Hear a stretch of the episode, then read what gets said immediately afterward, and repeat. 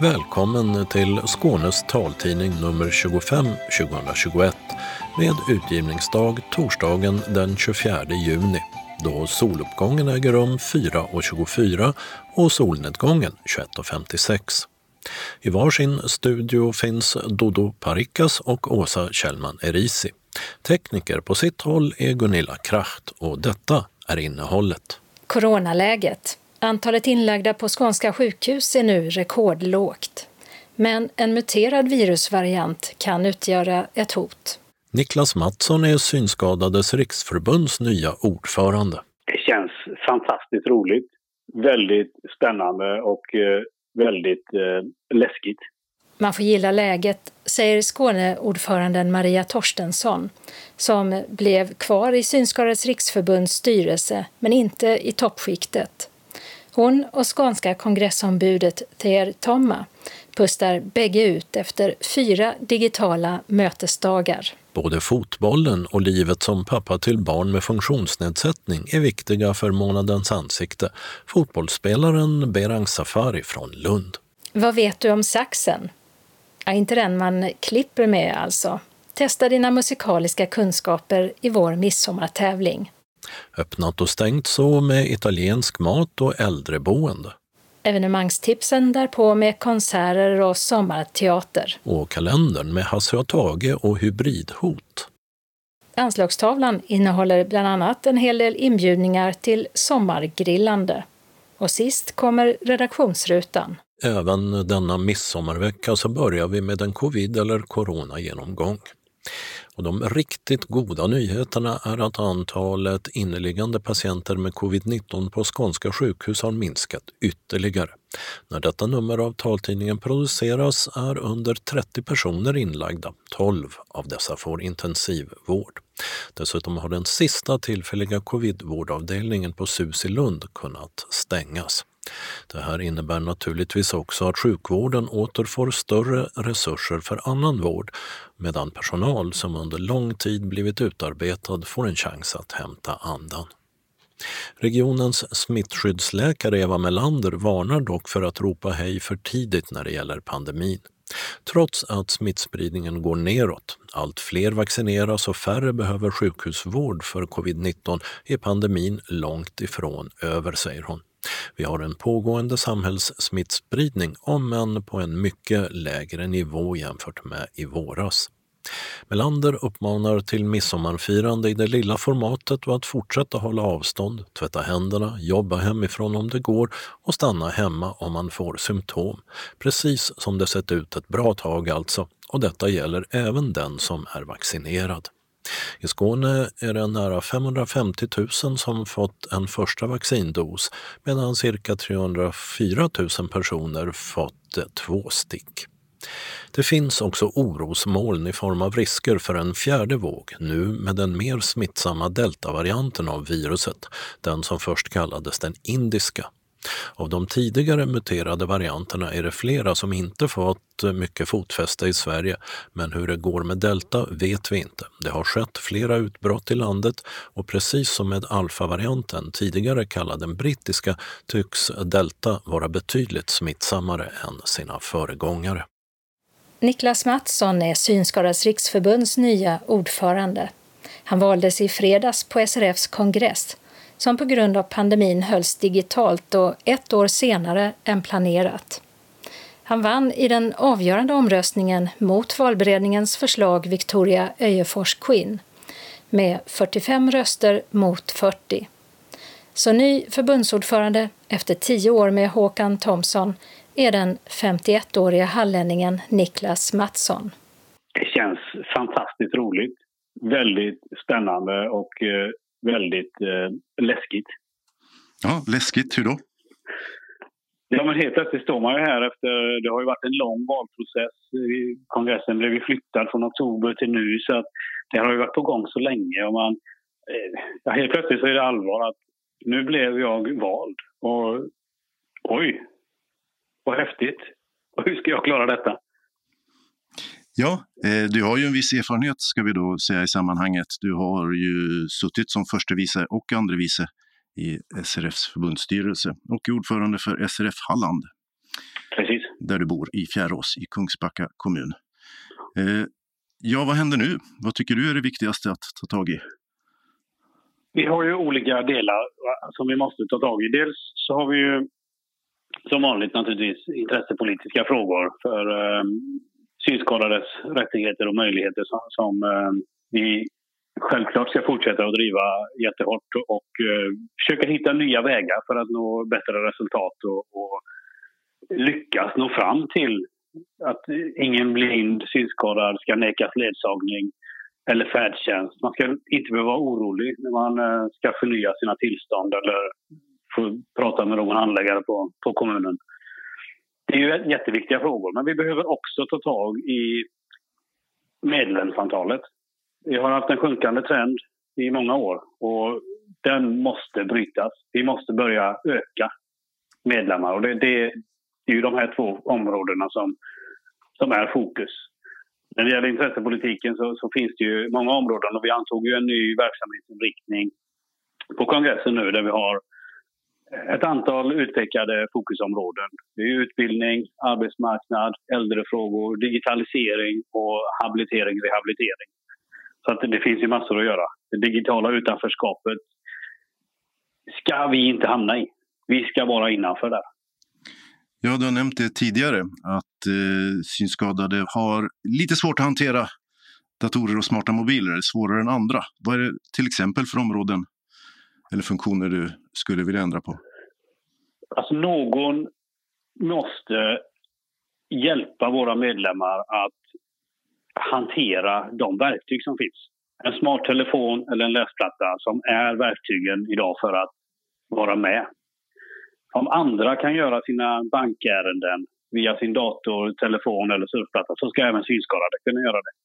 Och problemet är att syncentralerna inte tar det ansvar som jag tycker de borde göra. Man eh, tar inte ansvaret att se till att synskadade får den utbildning som man behöver för att lära sig hantera de här olika verktygen. Man tycker att det räcker med att man får ett verktyg. Här måste vi ta tag i det. det. Det, är självklart att det är regionerna och syncentralerna som ska göra det, men så länge de inte gör det, då måste vi göra det för att se till att våra medlemmar hänger med. För att se till att våra medlemmar inte blir utanför och hamnar i isolering i sina hem och inte kan vara med och ha ett aktivt liv. Vi har ett ansvar, men vi ska jobba på att den som egentligen har ansvaret ska ta det. Men eh, SRF eh, tänker sig vad jag förstår av verksamhetsinriktning och annat som ni tog beslut om där, att ta en mer aktiv roll i till exempel rehabilitering och utbildningsfrågor. Att göra det själv, om ingen annan gör det så att säga. Jo, men det, det är ju tyvärr så att om ingen gör det så, så blir det inte gjort. Och, och, då får vi ju träda fram. Vi får ju kavla upp ärmarna och börja jobba och se till att det här, det här är inte okej. Okay. Och då, då får vi göra det, men självklart så är det samhället som ska stå för kostnaderna. Eh, funktionshinderpolitiken i stort, din företrädare och andra har talat om att den är på väg åt fel håll för gruppen synskadade till exempel när det gäller tolkning av LSS och hur arbetsförmedling och försäkringskassa fungerar. Ja, hur ser du på det? De har helt rätt. Och, och här behöver vi också bli mer högljudda, bli bättre på att nå ut och bli bättre på att föra dialog med de som bestämmer. Eh, vi kan ju till exempel se, jag sa i början här, färdtjänst. Att en blind nekas att få färdtjänst, det är ju inte okej. Okay. Eller att en blind eller gravt synskadad inte ska få ledsagning för att kunna handla sin mat eller köpa sina kläder eller ha ett aktivt fritidsliv. Det är inte det samhälle vi ska ha. Och det är ju sådant som vi faktiskt har haft bättre tidigare men som nu stramas åt och där resurserna läggs på andra saker. Och här måste vi bli bättre på att argumentera för, för våra behov. Den välfärd som gör att synskadade är delaktiga, den ska inte monteras ner. Är det några andra stora utmaningar du ser framöver för SRFs räkning? Det finns ju eh, många saker naturligtvis som vi, som vi behöver jobba med. Men jag, jag, tror ändå att de områden som vi har pekat ut i vår verksamhetsinriktning, det, det, är de främsta och det är det vi måste prioritera. Sen kommer det ju alltid att, att dyka upp saker under vägen som vi behöver ta tag i. Vi har inte pratat om utbildning och arbetsmarknad nu här men det är ju också naturligtvis, ja det är ju två områden som jag har pekat ut. Utan utbildning så är det jättesvårt att få ett jobb. Och i alla undersökningar som, som görs av eh, Sveriges kommuner och regioner så säger man att arbete, egen försörjning är vägen till hälsa. Om synskadades situation är den att ungefär eller mer än 50 procent är arbetslösa. Då tycker jag att det är en stor risk att ohälsan ökar och, och blir stor bland våra grupper. Och det naturligtvis en jätteviktig fråga för oss. Och nu är du ny förbundsordförande. Hur kommer omvärlden att märka att Niklas Mattsson är SRFs nya förbundsordförande? Vad blir skillnaden tror du? Tyvärr så, så idag var det ju lite andra saker som hände i nyhetsmedia så de missade ju kanske att eh, prata om på Ekot att jag hade blivit vald eftersom det var en statsminister som skulle avsättas. Ja. Så det var ju tråkigt. Men eh, jag tror att jag, jag vill synas mycket. Jag vill vara utåtriktad i vårt arbete. Jag vill att eh, människor ska bli medvetna om vår situation. Och jag kommer att göra mycket för att synas i, i media, att bli känd hos våra myndigheter och politiska företrädare i, på alla nivåer. Så jag kommer att försöka vara synlig och jobba utåt så att man vet vad vi vill och var vi står. Jag kommer också att vilja lära känna våra medlemmar, våra distrikt och våra lokalföreningar. Så det är en ambition som jag har, att vara aktiv, vara ute och träffa medlemmar och visa att det är medlemmarna som är vår organisation. Det är inte jag som ordförande eller vårt kansli i Stockholm utan det är medlemmarna som bygger vår organisation. Det sa Niklas Mattsson som sen i fredags alltså är ny förbundsordförande för Synskadades riksförbund. Till förste vice ordförande valdes Tina Numi Södergren och till andre vice Alireza Alipour. Och de och de andra i styrelsen är valda till nästa ordinarie kongress som ska hållas i oktober 2024. Reporter var Mats Sundling. Ja, Synskadades riksförbunds kongress var alltså digital i år med deltagarna spridda över landet, samlade distriktsvis eller i vissa fall ensamma framför datorn. Maria Torstensson, ordförande för SRF Skåne och numera inte längre andre vice ordförande utan vanlig styrelseledamot i SRF Riks styrelse. Henne fick vi tag i när hon precis stigit in genom dörren hemma i Färlöv på söndagskvällen efter kongressen. Absolut så gick det bra, men ansträngande får man väl säga. Det tar längre tid än vad man tror. Så därför hann vi inte heller med alla motionerna. En sak som var väldigt framträdande var att det diskuterades mycket kring förnyelse i mm. arbetet och med den nya styrelsen. Vad betyder denna förnyelse? När de säger förnyelse, det är att vi har haft den här utredningen som har gjorts med anledning att vi har lite arbetsmiljöproblem på kansliet och det har varit eh, problem mellan styrelse och kansli. Och en av de sakerna som vi kom fram till då det är att det behövs en förnyelse. Sen är frågan vad, vad man lägger i det begreppet förnyelse. Men eh, det blev ett bra resultat tycker jag. Jag tycker det var jättebra att Niklas vann. Det är verkligen förnyelse. Så att eh, jag är nöjd med de här dagarna. Och eh, det fanns ett mycket stort stöd för dig som första vice ordförande. Det var otroligt jämnt. Det var bara tre röster som skilde dig från den näst högsta toppen. Nu blev det Tina Numi Södergren med de här tre rösterna och du blev vanlig ledamot. Hur känns det? Ja det är ju en demokrati och man får ju gilla läget lite grann. Det känns lite konstigt, gör det. Men samtidigt så är jag ganska så nöjd med det därför att jag kan lägga mer tid på mitt internationella arbete som jag tycker är väldigt intressant och jag kan lägga mer tid på Skåne. Så att jag kan ju lägga om vad jag prioriterar. Jag behöver kanske inte vara lika aktiv med den här kansliomorganisationen eller vad det nu kommer bli för någonting. Men att få ett så starkt stöd som du faktiskt fick när det rör sig om ett 40-tal röster för er vardera, det måste väl ändå kännas som ett stort stöd för dig? Ja, det kändes som ett jättestort stöd för mig och jag var jätteglad för det. Jag förlorar gärna mot en som Tina som jag anser är väldigt kompetent och som har varit ordförande i förbundet. Sen så kan man ju fundera på hur det här valet gick till. Eh, det var två stycken som inte klarade av att komma in på den här appen för att eh, rösta. Tekniskt strul i samband med valet av förste vice ordförande gjorde att de två röstande som inte kunde avge sina röster elektroniskt blev uppringda under en kaffepaus, men då hade läget mellan kandidaterna redan kungjorts.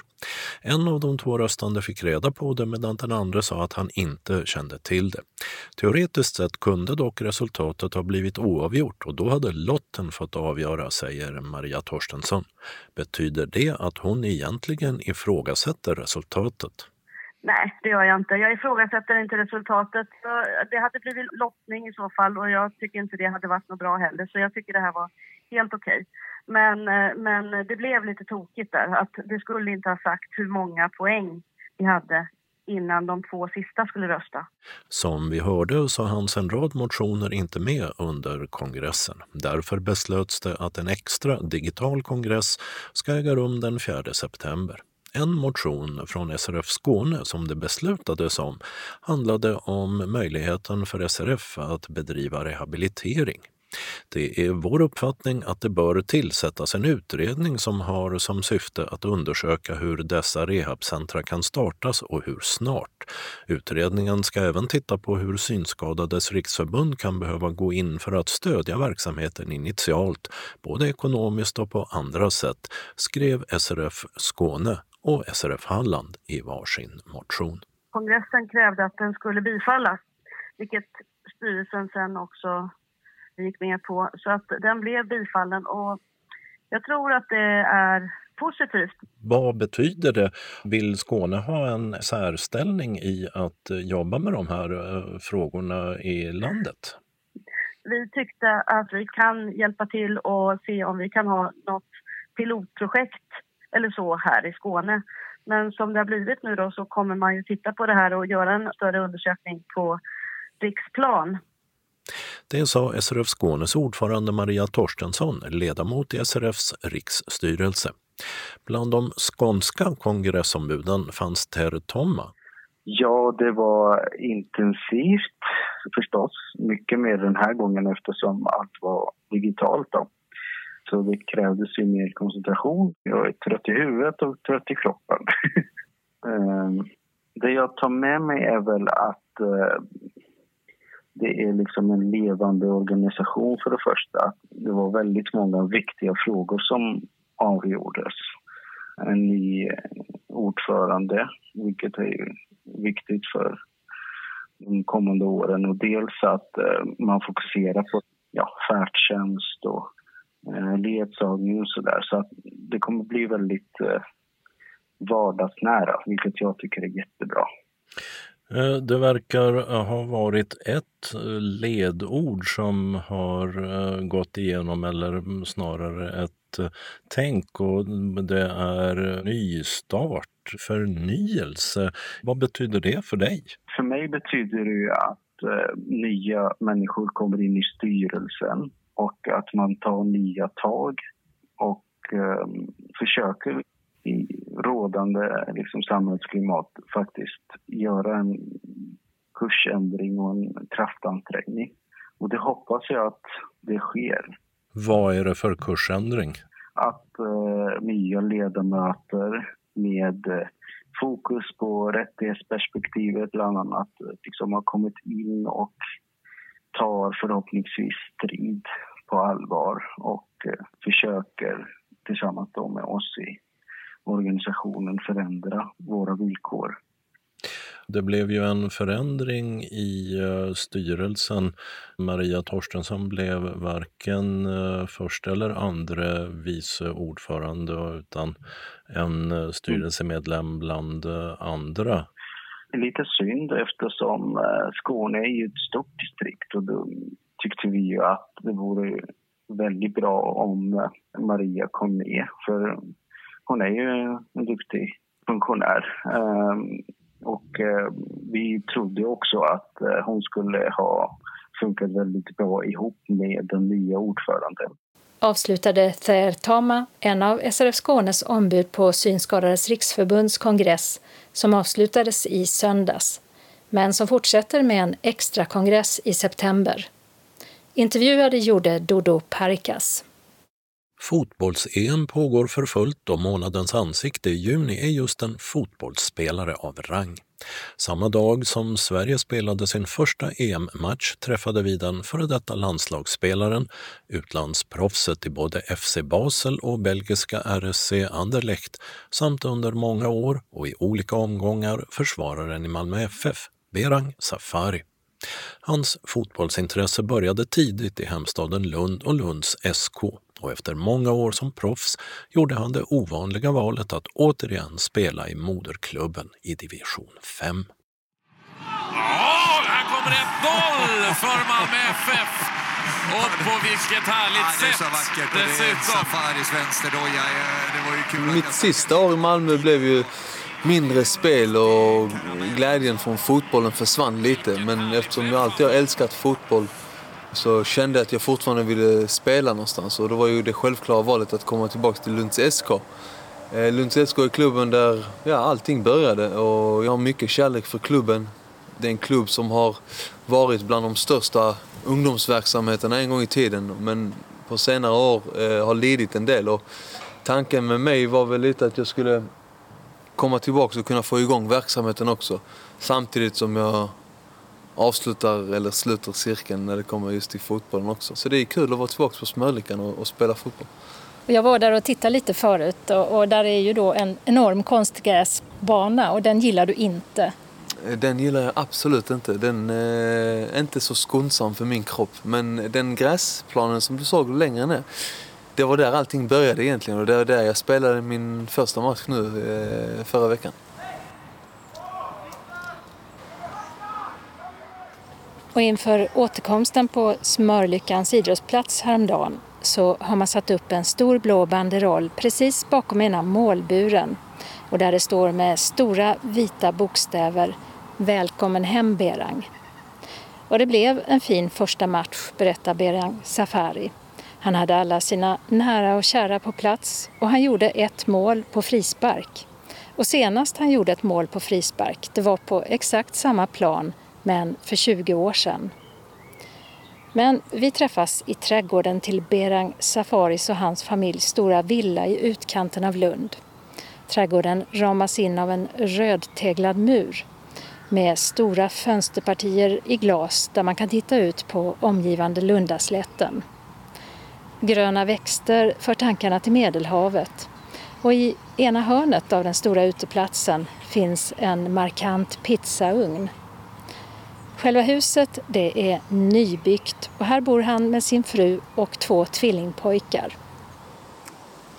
Eh, det här huset eh, började vi väl bygga när vi eh, valde att komma tillbaka till Sverige. Så sex månader innan jag avslutade min sejour i Basel så började vi det här bygget. Och det är väl lite den känslan vi ville ha här, lite medelhavskänsla. Jag har ju en eh, förkärlek för italiensk mat också och eh, därav min pizzaugn bland annat. Jag ser ett citronträd med en härlig gul citron långt där borta. Ja, det, de eh, växterna och annat det står min fru för. Och att komma hem efter att ha varit ute i Europa och spelat fotboll länge, hur var det? Det var speciellt att komma hem. I början när man lämnade så längtade man hem men sen när man väl var en tid utomlands eh, så blev man van vid det. Men eh, när frugan sa till mig då att, eh, att hon och barnen ville hem, då började vi tänka på det. Liksom. Och det var skönt att komma hem när jag inte var för gammal, utan jag fortfarande hade mycket fotboll kvar i mig. Så det blev speciellt att komma hem och, och då spela Eh, när man hade sina nära och kära, mina föräldrar, mina syskon, mina vänner eh, som kunde gå på alla matcher. Liksom. Så det var en jättefin känsla. Och som sagt, jag hade mycket kvar att ge så det blev liksom några SM-guld och Europaspel också. Så det var fint.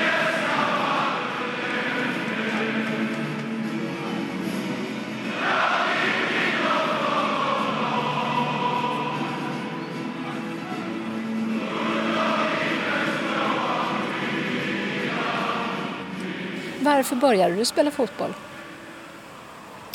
Jag vet inte varför just det blev fotbollen men det var en ganska naturlig och hur ska man säga, skön känsla med bollen vid fötterna. Och av någon konstig anledning så drogs jag alltid till, till just den fotbollen och jag ville sparka på den. Jag tyckte det var kul. Jag ville spendera all min tid jag hade runt en fotboll.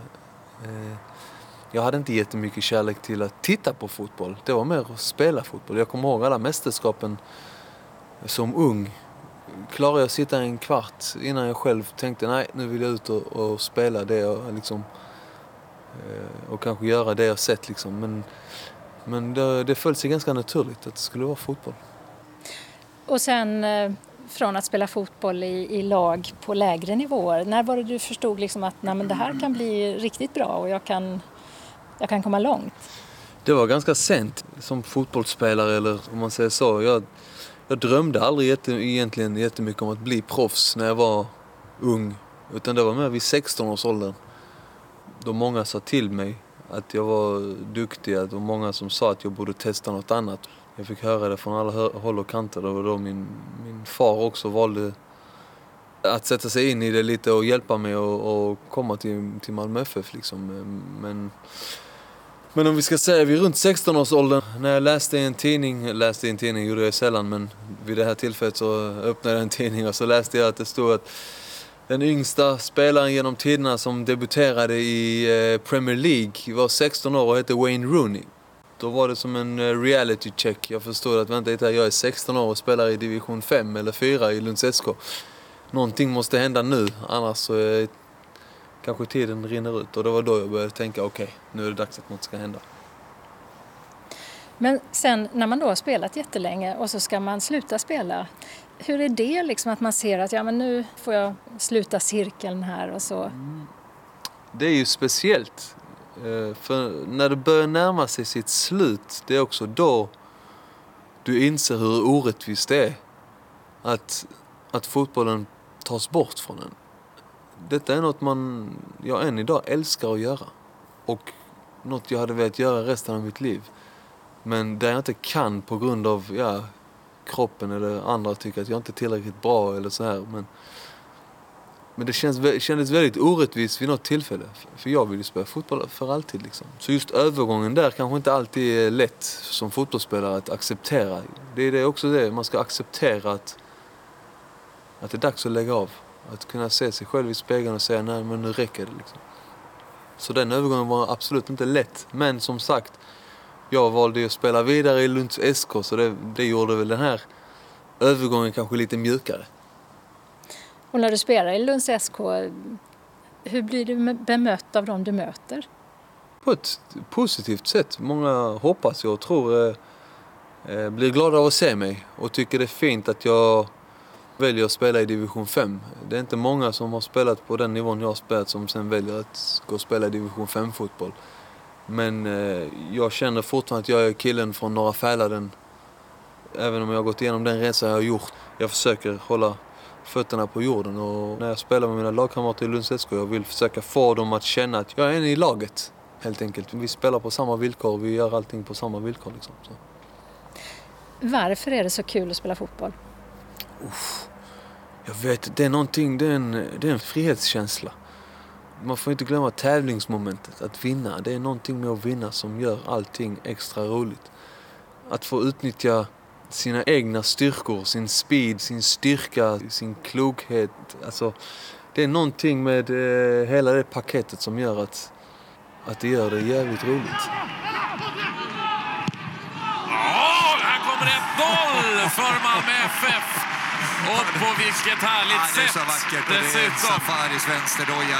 Ja, det är riktig karamell alltså. Vilken härlig träff han får! ja, det är en delikatess alltså.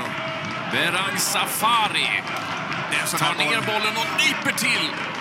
Det här referatet är från en match 2019 i Europa League mot det nordirländska laget Ballymena som MFF till slut vann med 7-0.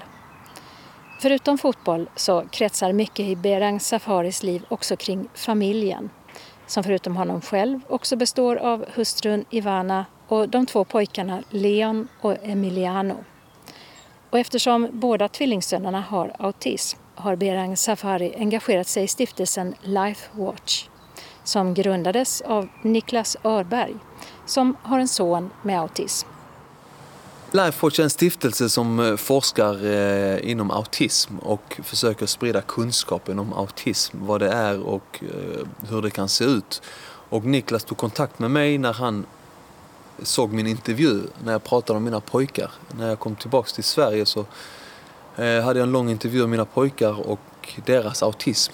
Och då tog han kontakt med mig och tyckte att jag skulle bli den perfekta ambassadören för att kunna sprida vidare kunskapen om autism. Det är många som inte vet, det är många som har hört autism men kanske inte vet exakt vad det innebär. Och då tyckte han mig att jag kunde vara en perfekt ambassadör. Och, och det tyckte jag själv också med tiden. Och under den tiden jag spelade i Malmö FF tog de rygg på mig och eh, var med i två år och hjälpte mig att sprida ja, kunskapen om autism också. Eh, när det kom till Malmö FF. Pojkarna fick vara med bland annat och skapa årskorten. De fick måla årskorten. De kom ner på planen nära fansen och eh, ja, mycket pengar som eh, samlades in när fansen åkte tåg till, till Trelleborg till exempel. Så blev det en insamling som de sen skänkte till Lifewatch.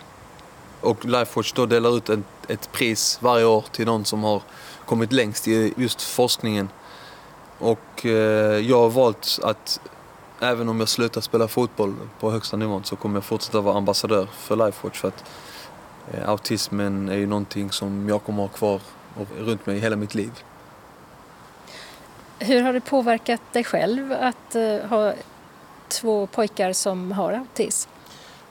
Det är väl som allt annat som är ovisst här i livet. Eh, när man inte vet vad just kanske då autism är så blir det väl att man blir lite man blir först lite rädd och kluven. Eh, man har ingen aning om vad det handlar om och Google är inte alltid det bästa verktyget för att eh, nå information.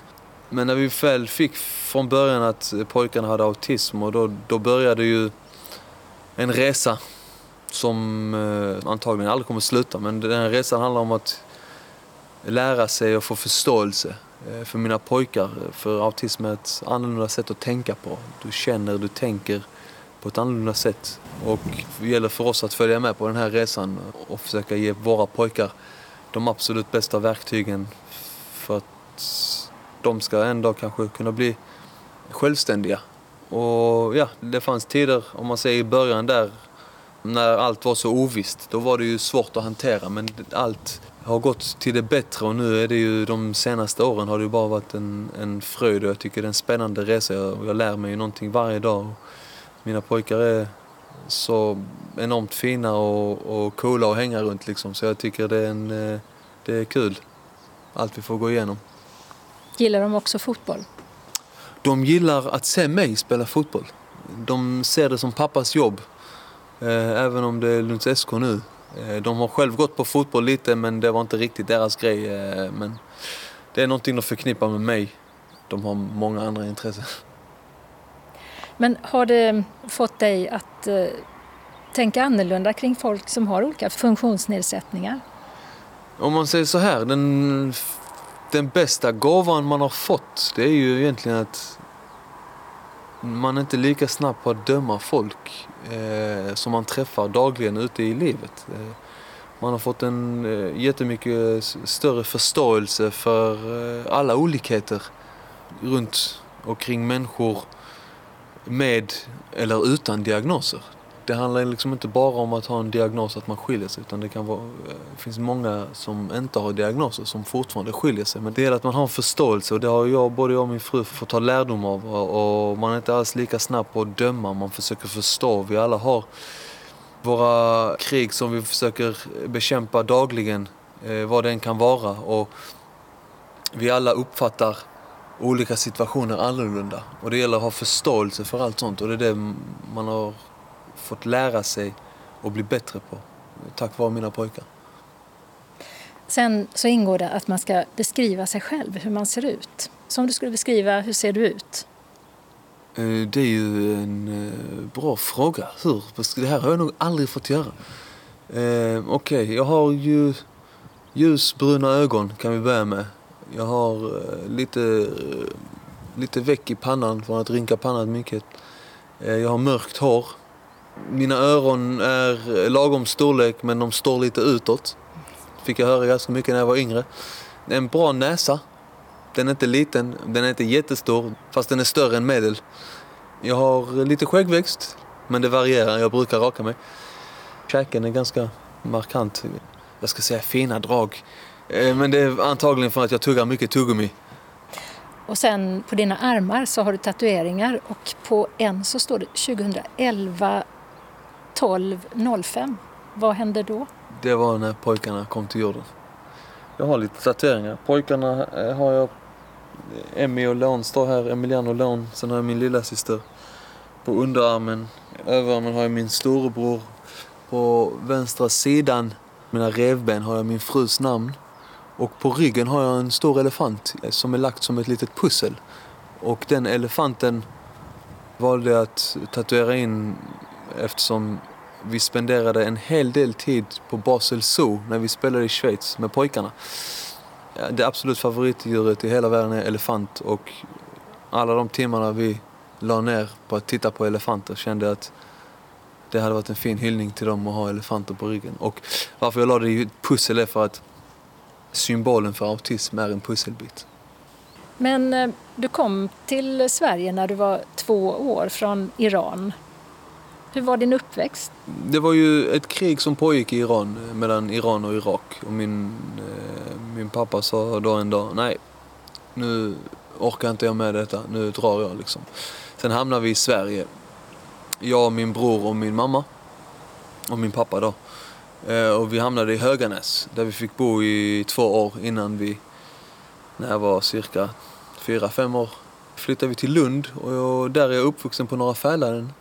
Skarpskyttevägen närmare bestämt. Och jag gick på Backaskolan, Lovisaskolan, fanns en skola och sedan Fäladsgården. Det har varit en jättefin uppväxt. Eh, jag älskar Fälaren fortfarande än idag.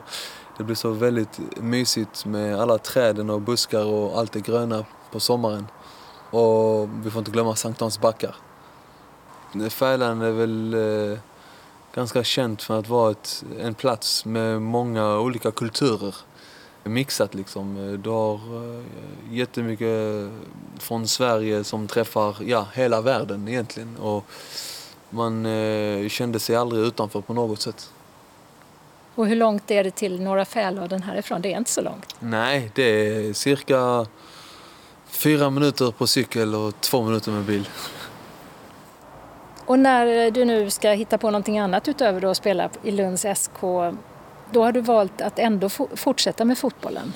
Ja, jag och Markus Rosenberg blev ganska goda vänner mot eh, slutet där och vi diskuterade mycket vad det fanns att göra efter karriären eh, på något sätt förstod vi ganska snabbt båda två att fotboll är nästan det enda vi kan och det enda vi vill syssla med. Men vad finns det då man kan göra för att hitta en liknande glädje? Och då kom vi fram till att ja, men, om vi hittar spelare som vi tror på, ger dem all vår erfarenhet, det vi har gått igenom och försöka ge dem de verktygen för att optimera deras chanser för att nå sin fulla potential det hade ju kunnat ge oss en, en likvärdig glädje på något sätt. Och det var så vi kom in i de tankarna och de idéerna och det är därför vi också skapat Full Potential Agency där vi, där vi försöker pinpointa spelare som vi ser har det här extra som vi kan jobba på för att utveckla dem till max och kanske en dag få ut dem i Europa till de stora arenorna där vi har varit och spelat. Och när börjar hjärtat klappa extra när du ser någon spela fotboll? Det är självklart när man märker att en spelare tar, tar in det man har sagt och, och vill, vill förändras, vill utvecklas och man ser det på planen. Eh, det ger en eh, riktigt fin glädje och det ger liksom en extra, hur ska man säga, eh, kick. Och det allra bästa fotbollsminnet för Berang Safari själv det var en oförglömlig match i Berlin när svenska landslaget möter det tyska i VM-kvalet i oktober 2012 och lyckades ta sig tillbaka i en match som såg ut att bli en stor förlust. Johan Elmander skjuter i mål efter ett utomordentligt fint förarbete av Kacaniklic och Sverige reducerar igen. Det är 4-3 i Berlin. 4-0 blev 4-1 Ibrahimovic. 4-0 blev 4-2 när Sverige reducerade andra gången Lustig. Och nu i 76 minuten är det Tyskland 4, Sverige 3. Ett bakom bara. Ett enda mål skiljer. Ja, det, det är fin passning. Berang Safari till Kacaniklic. Och han tittar upp och slår en suverän passning. Sen pågår fotbolls-EM just nu och ikväll spelar, när vi spelar in det här så spelar Sverige. Känns det konstigt när Sverige spelar och du inte är med? Nej, jag har vant mig vid den känslan. Det var ett tag sedan jag spelade i svenska landslaget. Men det är självklart är det extra speciellt alltid när Sverige spelar. Man vill ju verkligen att Sverige ska ta sig långt i mästerskap. Det är ju extra kul för eh, framförallt då för spelarna som är där men även för eh, landet. Och vem vinner EM? Vi, vi säger Sverige då.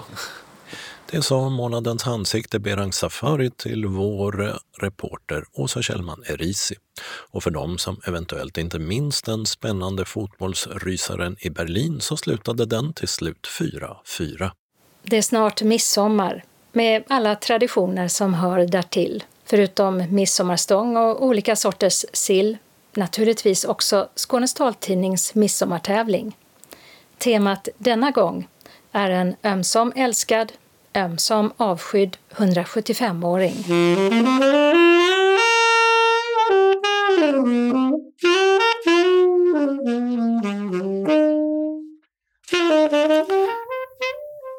Ja, det är alltså saxofonen som fyller 175 år i år.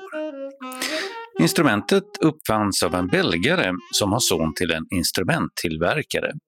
Och vi söker saxofonens upphovsman i fråga 1. Hette han 1.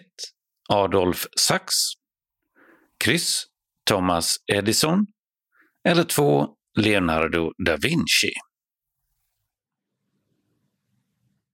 Saxofonen spelar huvudrollen i den filmmusik vi ska höra nu, skriven av Henry Mancini. Filmen är från 1963 och Peter Sellers gör huvudrollen som den klumpige Inspector Clouseau. Det gjordes en ny version av filmen 2006, då med Steve Martin i huvudrollen. Och i fråga två undrar vi vad filmen heter.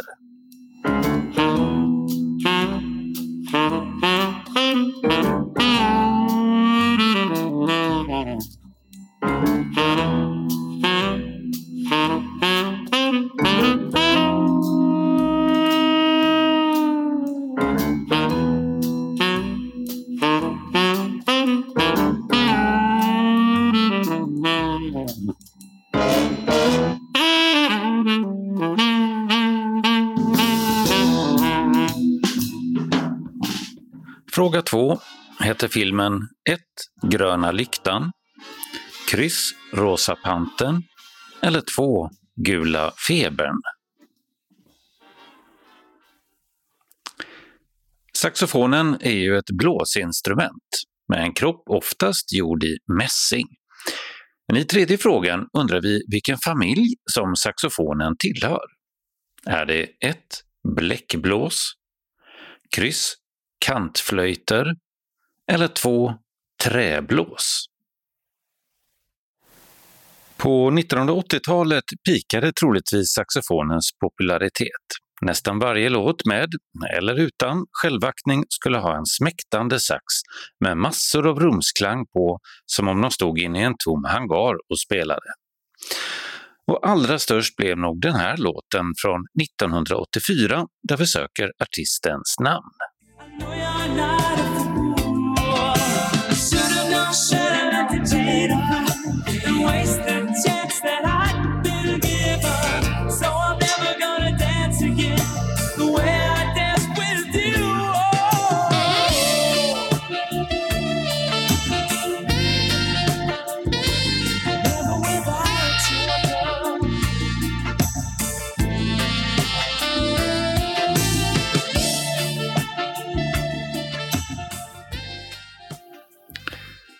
fråga 4. Var detta 1. Boy George, kryss Prince eller 2. George Michael? Saxofonen ses som ett ganska mångsidigt instrument och har använts i många musikstilar, inte minst inom jazz. I fråga 5 söker vi namnet på en låt från 1959 med Dave Brubeck Quartet, skriven av dess saxofonist Paul Desmonds. Två år senare blev den lite oväntat en stor hit och den då bäst säljande jazzsingeln någonsin. Låten går i den ganska ovanliga taktarten fem fjärdedels takt. Vad heter denna jazzklassiker?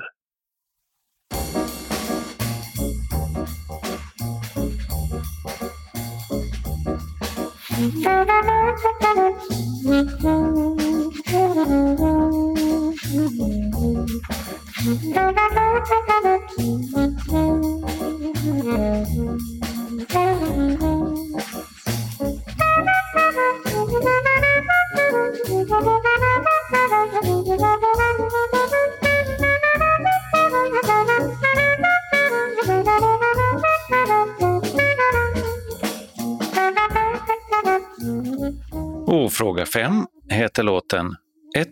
Take 5, kryss Fly Me to the Moon eller 2. My Funny Valentine. Den delen av saxofonen som saxofonisten har i munnen kallas inte helt oväntat för munstycke. Men vad kallas instrumentets andra ände där merparten av ljudet kommer ut? Det är fråga nummer 6. Kallas det 1. Slutstycke, kryss ljudstycke eller 2. Klockstycke? Om själva saxofonen både är älskad och avskydd så gäller det även Kenny G, en av populärmusikens mest kända saxofonister. Hånad av många, men har trots allt sålt över 75 miljoner skivor. Vi ska snart höra en av hans hits, en version av ledmotivet till filmen Titanic, My Heart Will Go On. Kenny G spelar oftast på en lite ovanligare typ av sax, som inte har den typiska böjen som de vanligare saxarna har, utan är helt rak och har en ljusare, lite pipigare ton. Vad kallas den här saxofontypen?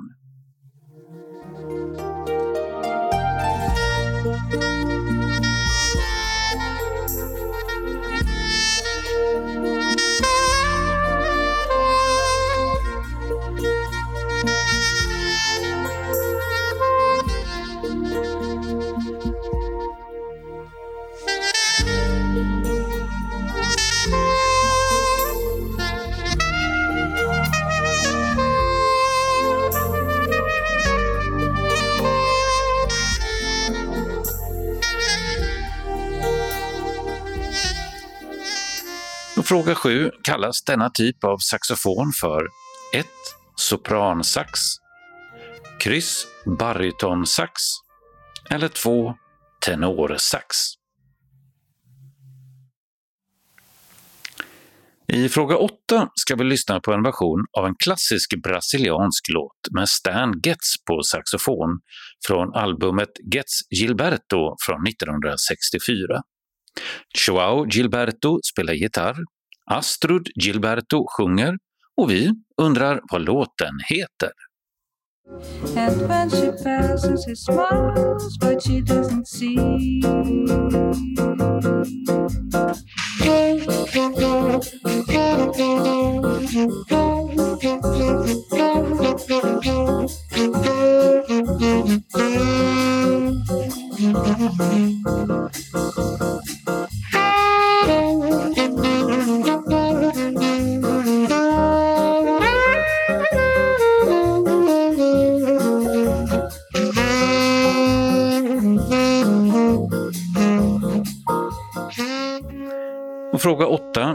Hette låten 1.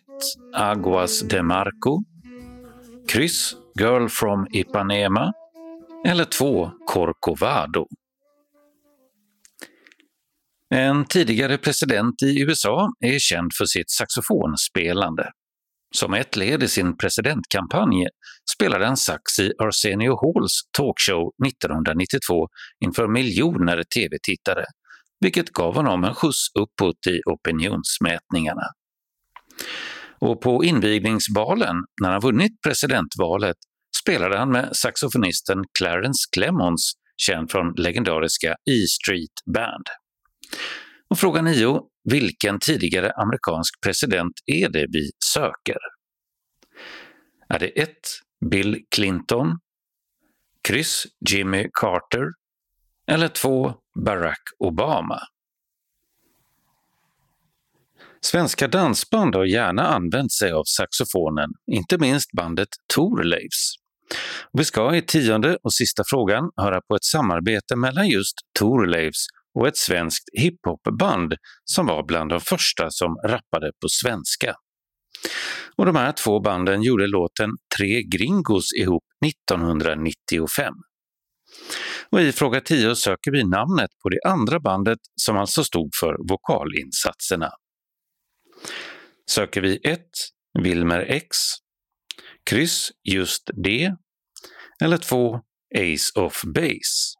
Så vi gick fram till det hus där det var Allt var så nytt men ändå bekant på något sätt Vi gick och ringde på och någon öppnade strax Excuse me, is this where we can buy a sax? Han plockade fram den och där på balkongen så lirade han sången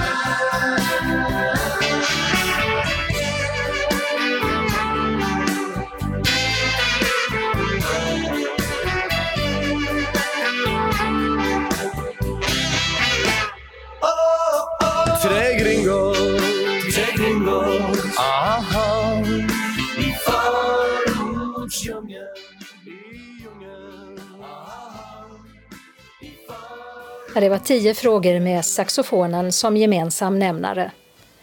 Och vi lockar som vanligt med fina priser. En valfri ljudbok eller musik-CD i normalprisklass till den med flest rätt. Men du kan bli en vinnare även om du inte har alla rätt. Vi lottar nämligen ut ytterligare en ljudbok eller musik-CD och som tredje pris en T-tröja eller en mugg med vår stiliga logotyp på, bland alla som har skickat in en lösning. Vill du vara med och tävla så sänd in dina svar till oss senast måndagen den 5 juli. Kontaktuppgifter finns i redaktionsrutan sist i tidningen. Du måste vara vanlig prenumerant eller e-prenumerant för att delta. Är du inte det, så anmäl dig när du skickar in svaren.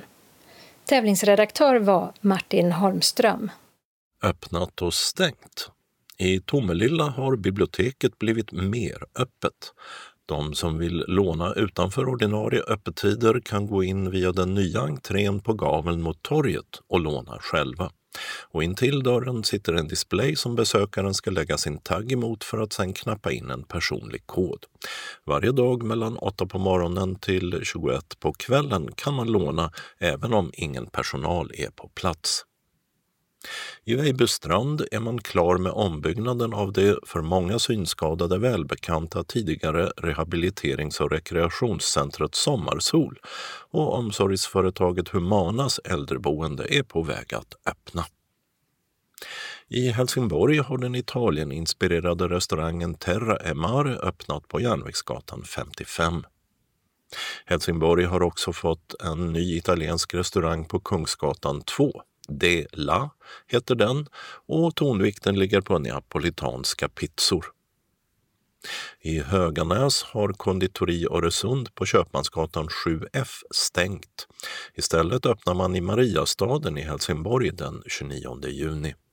Kondiset finns även på Bygatan 13 i Viken. På gården Ramsåsa Nygård i Tomelilla kommun har Fjällans butik med café öppnat. Här finns kläder, skor, glas och keramik i eleganta lokaler i före detta grisstallar. Öppet fredag till söndag 10 till 16. I Öja slottspark utanför Ystad har Öja paddelpark öppnat. Det är en utomhusanläggning för den växande racketsporten. Här finns även två banor under tak. Till slutet av oktober räknar de med att hålla öppet. I Ängelholm har Åhléns stängt för gott efter ett halvsekel på Storgatan. I Helsingborg är ju Åhléns redan ute ur sina lokaler i Magnus Stenbocksgallerian på Kullagatan 23. Och nu har inrednings och trädgårdsprylbutiken Boson flyttat in samtidigt som de behåller sina gamla lokaler på Kullagatan 12. Vad som händer med gallerian framöver står ännu skrivet i stjärnorna. I Kristianstad har Teaterbarens nya restaurang Terrassen i Tivoliparken öppnat. Och i Ödåkra har en skivbutik för LP-skivor öppnat i den gamla spritfabriken Spritan. Tidigare låg Gantofta skivbörs, som butiken heter, i just Gantofta. Evenemangstips. Sankt Nikolai kyrka i Trelleborg har många evenemang under sommaren. Den 28 juni till 1 juli är det pianofestival klockan 19 måndag till torsdag. Och den 8 juli, också klockan 19, kan man lyssna till folkmusik av Lundström och jag. Det blir traditionella spelmanslåtar som varvas med egna kompositioner i ett varierat program. Den 15 juli uppträder Akvareller som består av Ramona Jannert Telsian på violin och Gustav Jannert Telsian på piano. Och de framför musik från både Rumänien och Sverige. Synskadade Anton Nilsson spelar orgel och piano vid flera tillfällen under sommaren i programpunkten Sommartider i ord och ton tillsammans med tjänstgörande präst. Lördagen den 24 och 31 juli och 7 samt 14 augusti klockan 11 i Norra kapellet. Och det är fri entré till de här evenemangen. Inom ramarna för Sommarscen Malmö blir det Sverigefinsk författarscen med Eija Hetekivi Olsson, Mats Kolmisoppi och Anna Järvinen ute på Malmöhus borggård den 29 juni klockan 19 och en timme framåt.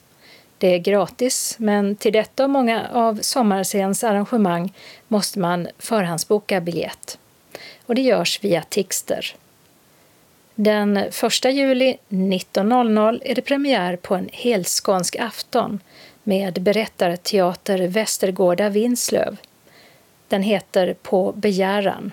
Skrönor och anekdoter av och om piraten Henrik Vraner, Daniel Rydsjö, Max Lundgren och Edvard Persson. På scen står Ingvar Andersson och Maria Ingvarsdotter. Föreställningar torsdagar till söndagar klockan 19 men lördagsföreställningarna börjar klockan 16.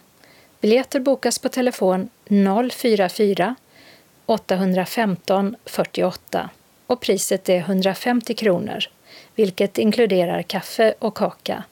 Och det är enbart kontant betalning. Lilla Beddinge teater har premiär för en nyskriven musikal den 8 juli. Julia Capulet, som är en fri tolkning efter William Shakespeares Romeo och Juliet. Rasmus Mononen har skrivit ny text och musiken har Jan-Erik Säf skrivit. Sommarmusikalen koncentrerar sig på de få dagarna, timmarna, då Julia och Romeo träffades och vad som egentligen hände då. Ett tolvmannaband spelar musik som är inspirerad av svensk folkmusik, världsmusik och dramatisk musikalmusik till Shakespeares verser och texter. Allt är akustiskt. Föreställningen varar i 90 minuter och biljetterna som kostar 400 kronor säljs av bland andra Tixter. Föreställningsdagar i juli är torsdagar klockan 19, fredag klockan 19 och lördagar klockan 13 och 18 och söndagar klockan 16. Teatern är belägen mellan byarna Lilla Beddinge och Stora Beddinge på Ängslättsvägen 69-0. Vi har tidigare berättat om konserter på Sofiero i Helsingborg som antingen ställs in eller flyttas fram till nästa år. Men nu finns ett scenprogram för juli månad som ser ut att bli av. Nämligen Thomas Andersson Vi och Jonathan Johansson den 22 juli.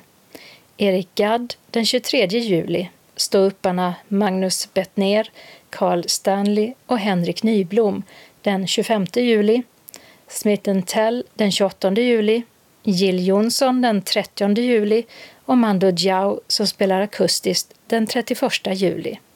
Insläpp 18.00 och konsertstart 20.00 alla kvällar.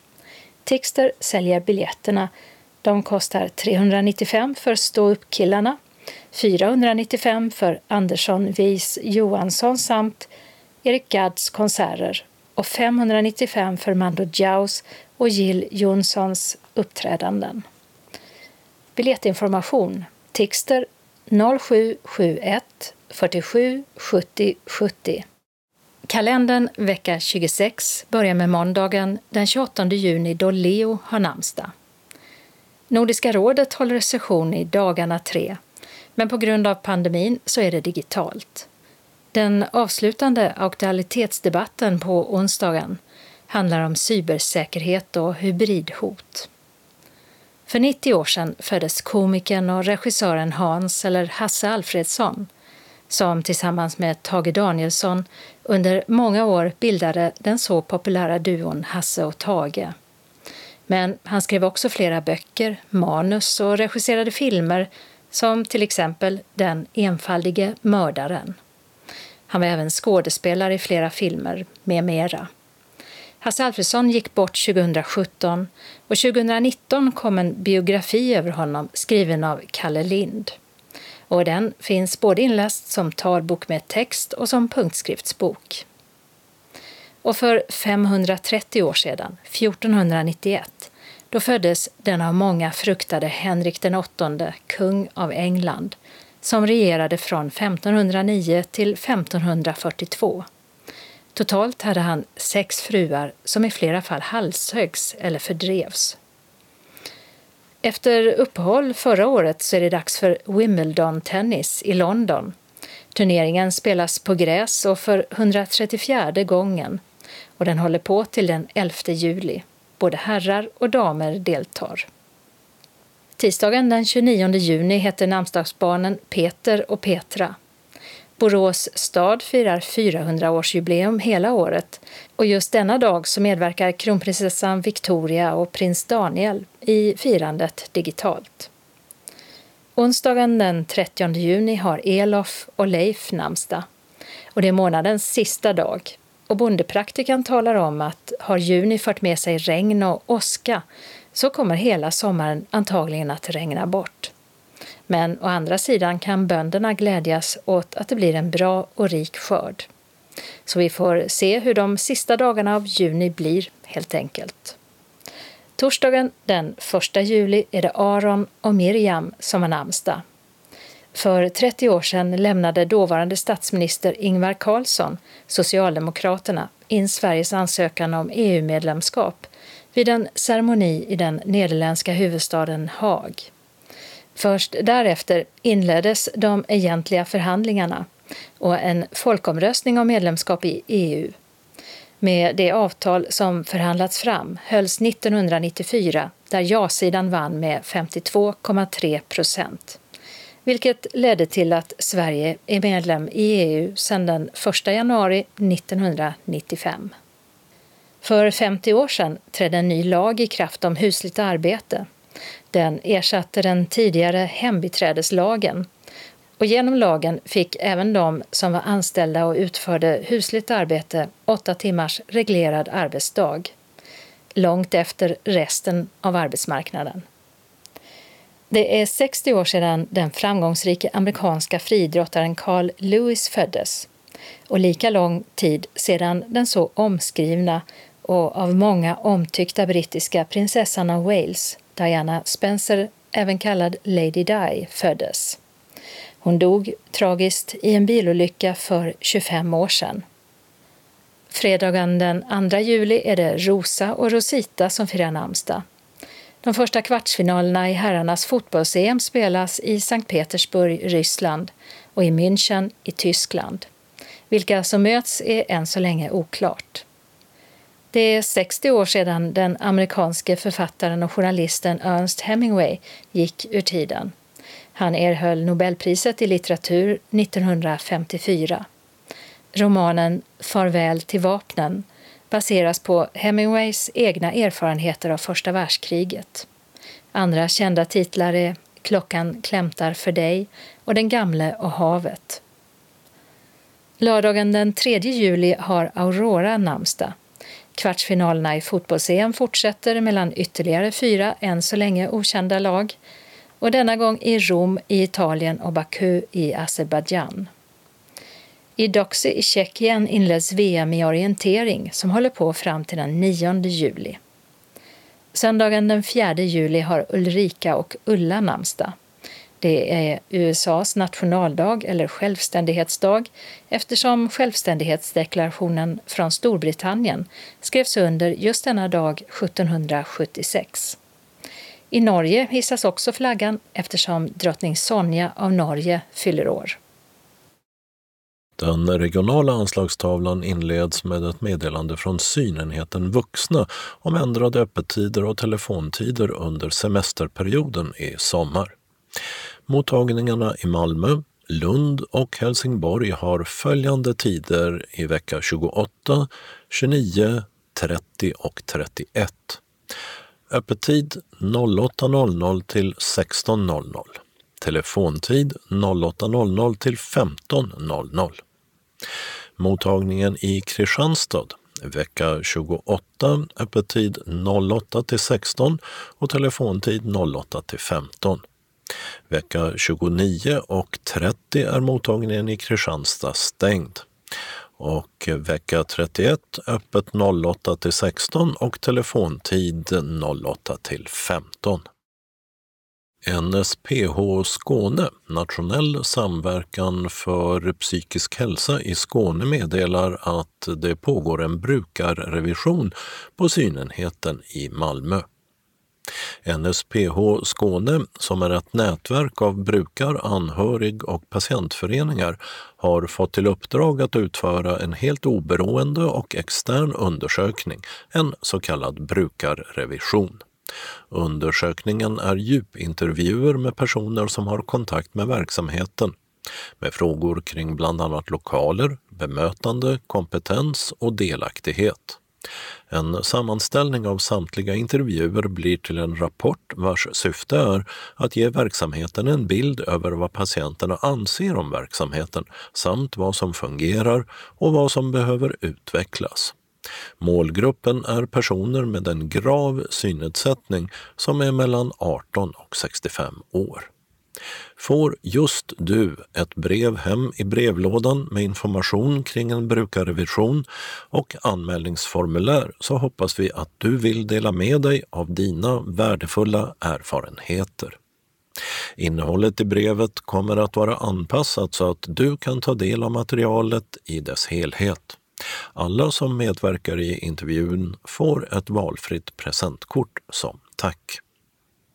Har du frågor kring detta är du välkommen att mejla oss på brukarrevision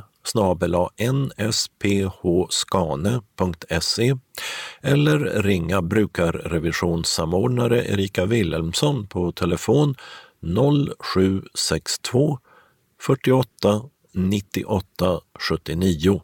Din röst är viktig. Med värme undertecknat NSPH Skåne.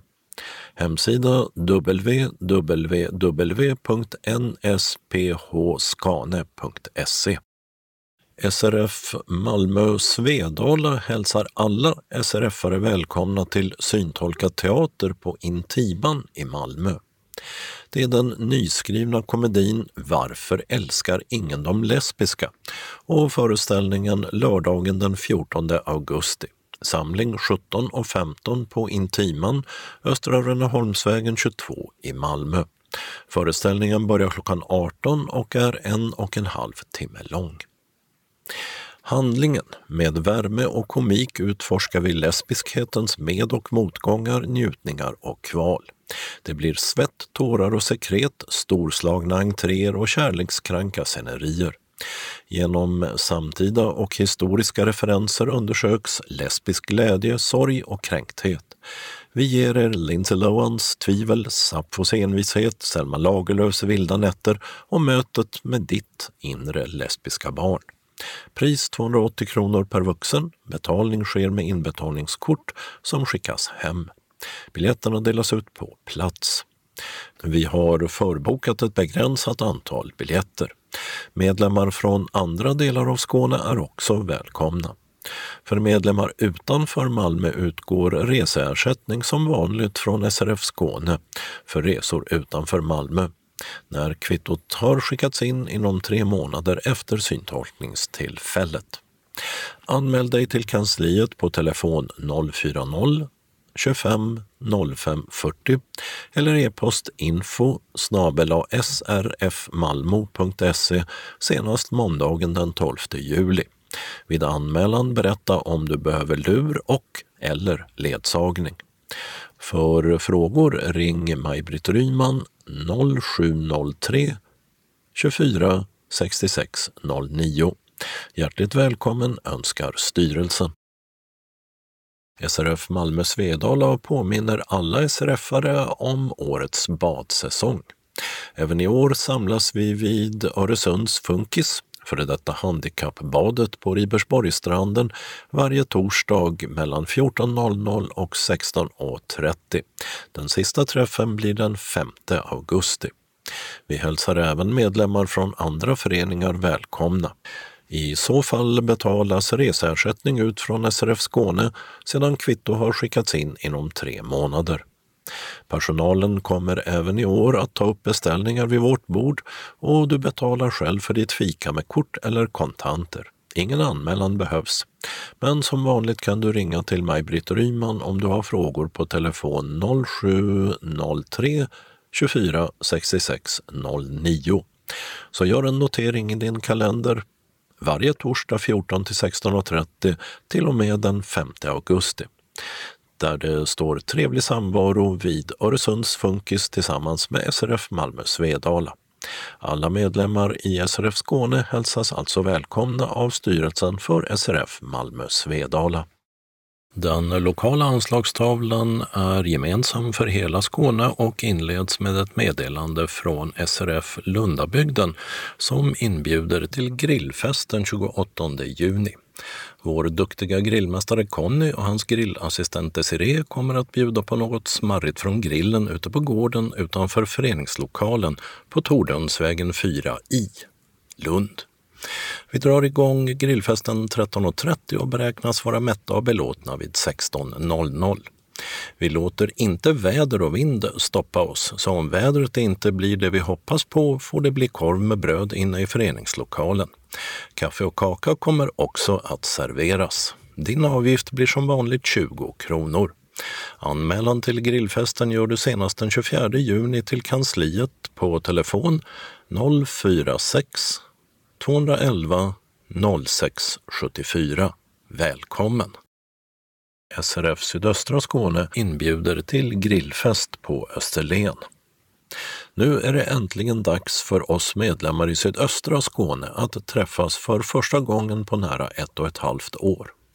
Den 3 juli klockan 13 sätter vi fyr på grillen och grillar hamburgare och korv tillsammans och njuter av att vara tillsammans igen. Du får även kaffe och en kaka. Vill du ha något starkare än alkoholfritt i maten så ta gärna med dig det själv. Det blir inte bara grillat utan vi får även ett intressant föredrag av Lena Alebo som berättar om ortsnamn. För att fira in sommaren och att vi kan träffas igen så bjuder vi på hela kalaset. Vi kommer även att berätta hur resten av året är planerat enligt vår verksamhetsplan och du får information om vad som händer inom distriktet. Vi träffas hemma hos Gunvor och Claes Persson, Stenhällsvägen 25, Simrishamn. Gunvor och Claes har en stor loge så vi kan hålla avstånd. Hemresan kan du boka till 16.30. Medlemmar får sina reskostnader ersatta efter aktiviteten fått kvitton, kopia på färdtjänstfaktura. Din anmälan vill vi ha senast söndagen den 27 juni till Marion och Jan Magnum, telefon 0736 50 38 18 eller Vicky Svedrell 0708 37 53 58. Varmt välkomna till grillfesten den 3 juli hälsar styrelsen för SRF Sydöstra Skåne.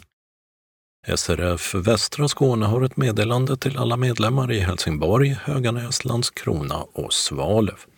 Kansliet är stängt för semesterledighet från och med måndagen den 5 juli och till och med fredagen den 30 juli. Vi önskar alla en trevlig sommar. Undertecknat Lotta och Monica. SRF Västra Skåne bjuder också in till sommarens grillningar onsdagen den 30 juni och onsdagarna 7, 14 och 21 juli. Plats Hyresgästföreningens lokal Lägervägen 1, Helsingborg. Tid klockan 16 till 18. Vi träffas vid Hyresgästföreningens grillplats. Var och en tar med sig något att grilla och att dricka.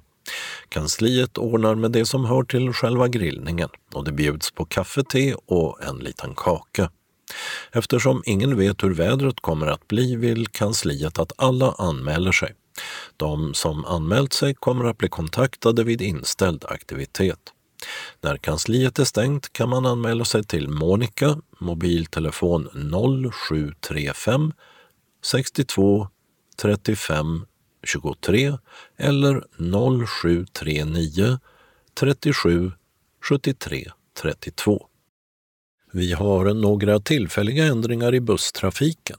För Skåneexpressen 10 i Helsingborg gäller följande.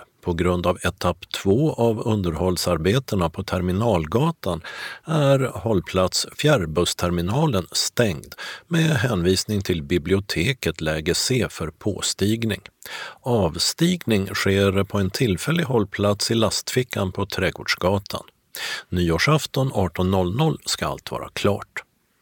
Så stadsbusslinje 6 i Lund. På grund av VA-arbete är Sankt Lars väg söder om Karpvägen stängd för genomfart i bägge riktningar till och med 30 juli klockan 16. Hållplats Ruben Rausings gata är tillfällig ändhållplats för linje 6.